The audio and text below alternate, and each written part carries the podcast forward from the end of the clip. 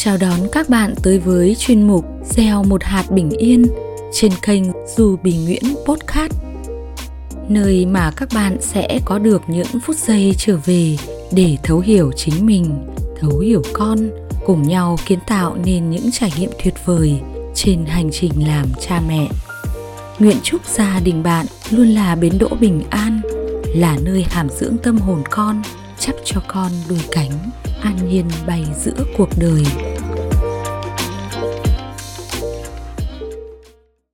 Bạn thân mến, trong số podcast này, chúng ta sẽ cùng nhau trò chuyện về chủ đề làm gương hay thân giáo. Tôi nhận được tin nhắn từ chị, một người mẹ hai con rằng chị muốn rèn cho con mình thói quen đọc sách. Bản thân chị đã cố gắng đọc sách mỗi ngày, dù con đọc cùng nhưng con tỏ vẻ chẳng thích thú gì. Chị cảm thấy bất lực. Làm sao để có thể giúp con hình thành những thói quen tốt như đọc sách nhỉ? Chị có thực sự thích đọc sách không? Tôi hỏi. Thực ra thì chị không thích đọc sách. Chị muốn làm gương cho con thôi. Chị trả lời. Vậy giờ chị biết làm sao rồi đúng không? Chị mỉm cười. Bạn có thấy mình trong đoạn hội thoại trên không? Những người làm cha mẹ chúng ta luôn mong muốn làm những điều mà ta nghĩ rằng tốt cho sự phát triển của con mình. Ta cố gắng nỗ lực để làm gương cho con về điều đó.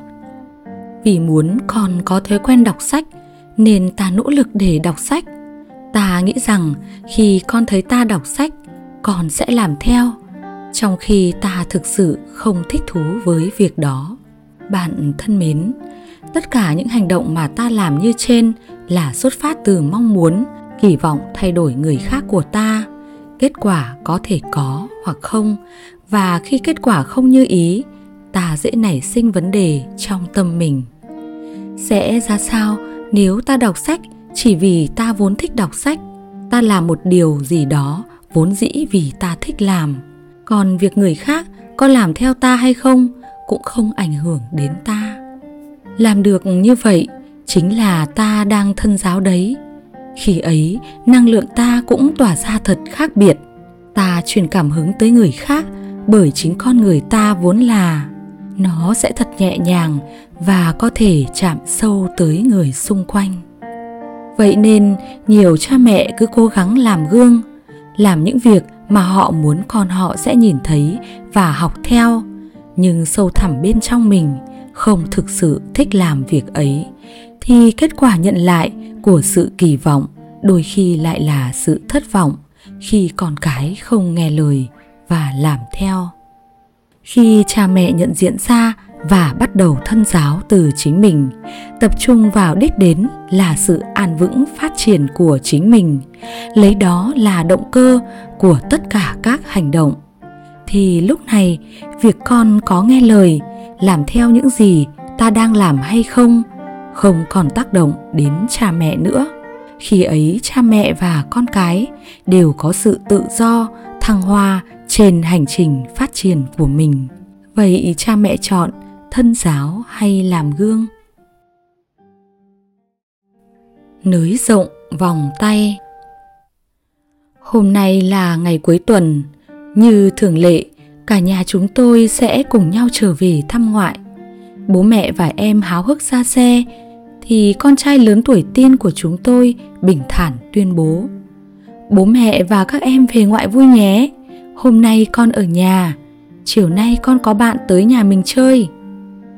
Vợ chồng tôi ban đầu nghe con nói vậy cũng sửng sốt lắm, bởi lần đầu tiên cả nhà sẽ đi chơi mà không có con đi cùng nhưng sau vài ba hơi thở, chúng tôi cũng bình tâm nhận ra rằng đây là dấu hiệu trưởng thành của con.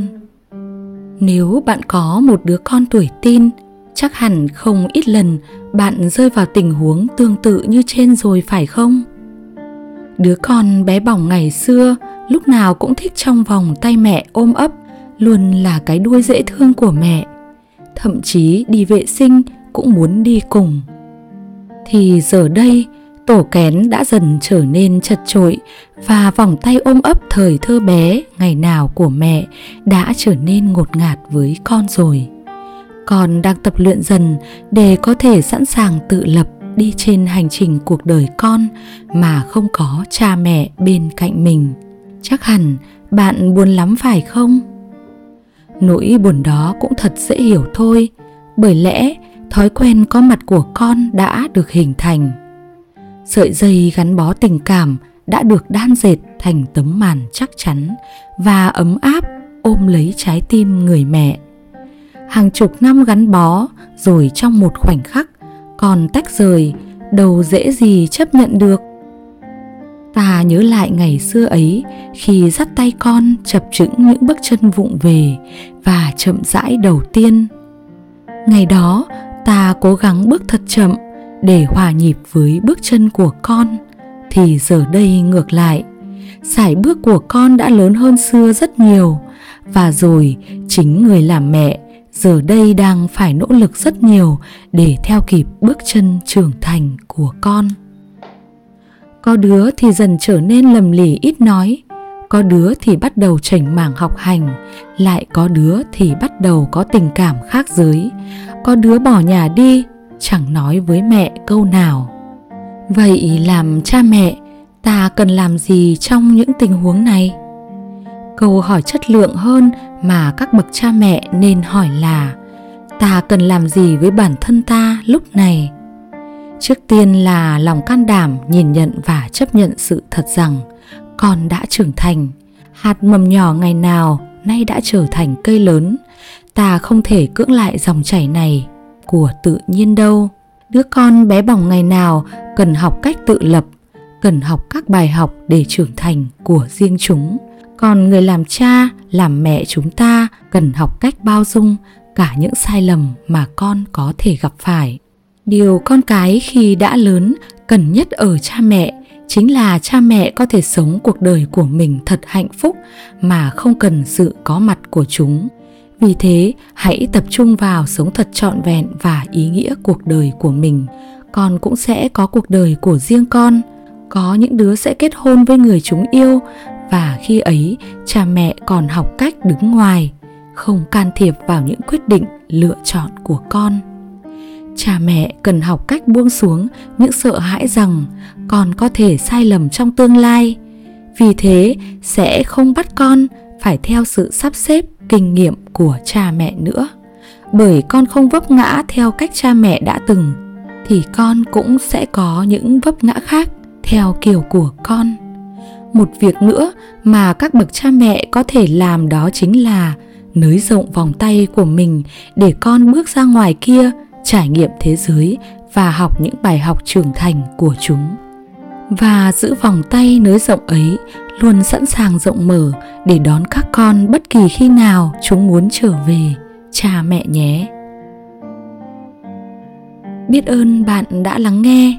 Hẹn gặp bạn trong những chuyên mục tiếp theo. Xin chào và hẹn gặp lại.